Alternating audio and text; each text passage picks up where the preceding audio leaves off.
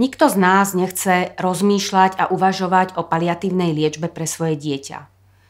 Kedy nastáva situácia, že by mali rodičia zvážiť túto možnosť?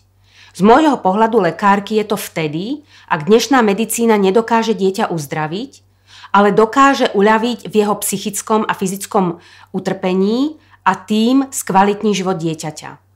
Kontaktovať nás môže ktokoľvek.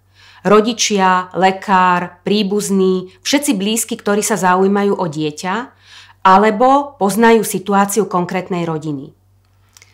Kedy je vhodné kontaktovať detský paliatívny tím?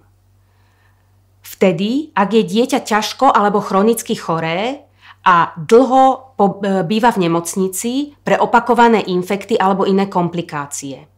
Ďalej vtedy, ak má psychické a fyzické problémy, ktoré sa nezlepšujú.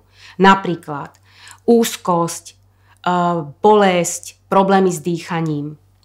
Ďalej je to vtedy, ak lekári povedia, že prognóza dieťaťa nie je dobrá alebo odosielajú dieťa domov v pokročilom štádiu ochorenia. A nakoniec vtedy, ak je to prianie dieťaťa. To, že nás rodičia kontaktujú, neznamená automaticky, že dieťa príjmame do paliatívnej starostlivosti.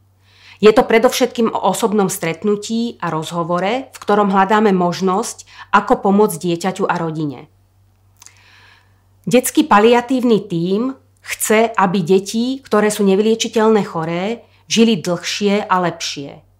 Preto by som chcela poprosiť všetkých blízkych, aby neodkladali rozhovor, ktorý môže pomôcť rozhodnúť sa.